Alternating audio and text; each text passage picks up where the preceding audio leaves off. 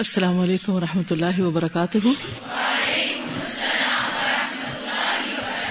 کیا حال ہے سب؟ کا الحمد للہ الحمد للہ نحمد ونسلی علی رسول کریم اما بعد، فاعوذ باللہ من الشیطان الرجیم، بسم اللہ الرحمن الرحیم۔ رب اشرح لی صدری ویسر لی امری واحلل عقدۃ من لسانی یفقهوا قولی۔ فصل 96 محبت عام اور خلت کا تقابل۔ بعض لوگ کہتے ہیں کہ محبت کا درجہ خلت کے درجے سے بلند اور کامل ترین ہے۔ حضرت ابراہیم علیہ السلاۃ وسلام خلیل اللہ اللہ کے خلیل تھے اور رسول اللہ صلی اللہ علیہ وسلم حبیب اللہ اللہ کے حبیب ہیں۔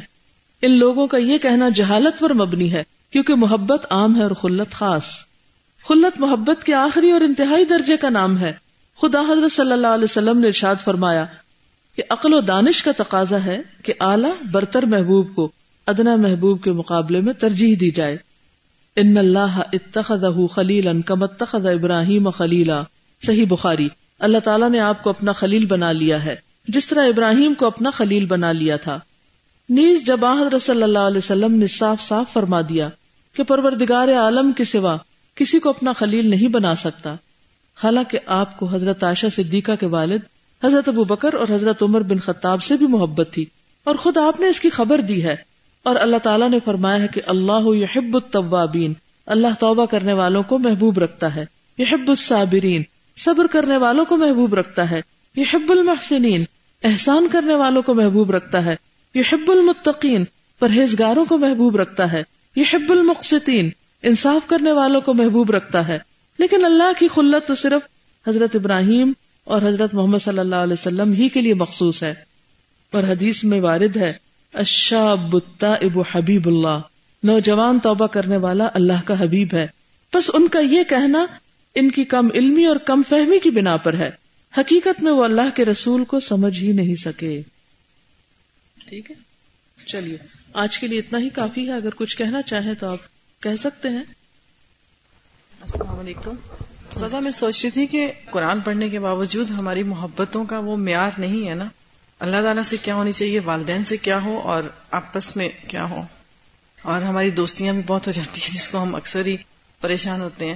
تو آج جب پڑھ رہے تھے تو میں یہ سوچی تھی کہ واقعی یہ بات جو آپ نے کہی کہ ہم اللہ سے بھی محبت کرتے ہیں اور ساتھ ساتھ دوسروں سے بھی محبت کرتے ہیں۔ اور جو غالب ہے محبت، ظاہر ہے کہ اللہ کی محبت کمزور ہو جاتی ہے۔ تو ہم سب کو یہ جائزہ لینا چاہیے کیونکہ ہمیں یہاں بہت زیادہ یہ پرابلم ہے کہ آپس کی دوستیاں اس حد تک بڑھ جاتی ہیں کہ مجھے لگتا ہے کہ اللہ تعالیٰ کی محبت کو اللہ کی محبت کمزور ہو جاتی۔ ہم کر رہے ہیں یہ نہیں ہے کہ ہم نہیں کر رہے لیکن اللہ کی محبت کمزور ہو جاتی ہے۔ تو جہاں اللہ کی محبت کمزور ہوئی ہم نکل گئے اس سے۔ جی بالکل۔ یہ چیز اس پہ کیسے قابو پایا جائے؟ کوشش اور دعا دونوں طریقوں سے۔ انسان انٹینشنلی خود کوشش کرے اور پھر دعا بھی کرے۔ کیونکہ آگے ایک چیپٹر آئے گا کہ انسان کے جو افعال ہیں وہ اختیاری ہیں۔ وی ہیو چوائسیز لیکن ہم صرف ان چیزوں کے پیچھے جاتے ہیں جس میں لذت ہوتی ہے۔ چوائس میں بہتر چیز کا انتخاب نہیں کرتے۔ ایسا نہیں کہ ہم کہتے ہیں جی دل کے ہاتھوں مجبور ہے نہیں، ایسی مجبوری کچھ نہیں ہے۔ آپ کے پاس پھر بھی چوائس ہے۔ اللہ نے انسان کو مجبور پیدا ہی نہیں کیا۔ یہ صرف ہم اپنے ساتھ اپنے آپ کو خود ڈھیل دیتے ہیں۔ اوکے، جزاکم اللہ خیر سبحانک اللہم و بحمدک، نشہد اللہ الہ الا انت، نستغفرک و نتوب الیک. السلام علیکم و رحمۃ اللہ وبرکاتہ.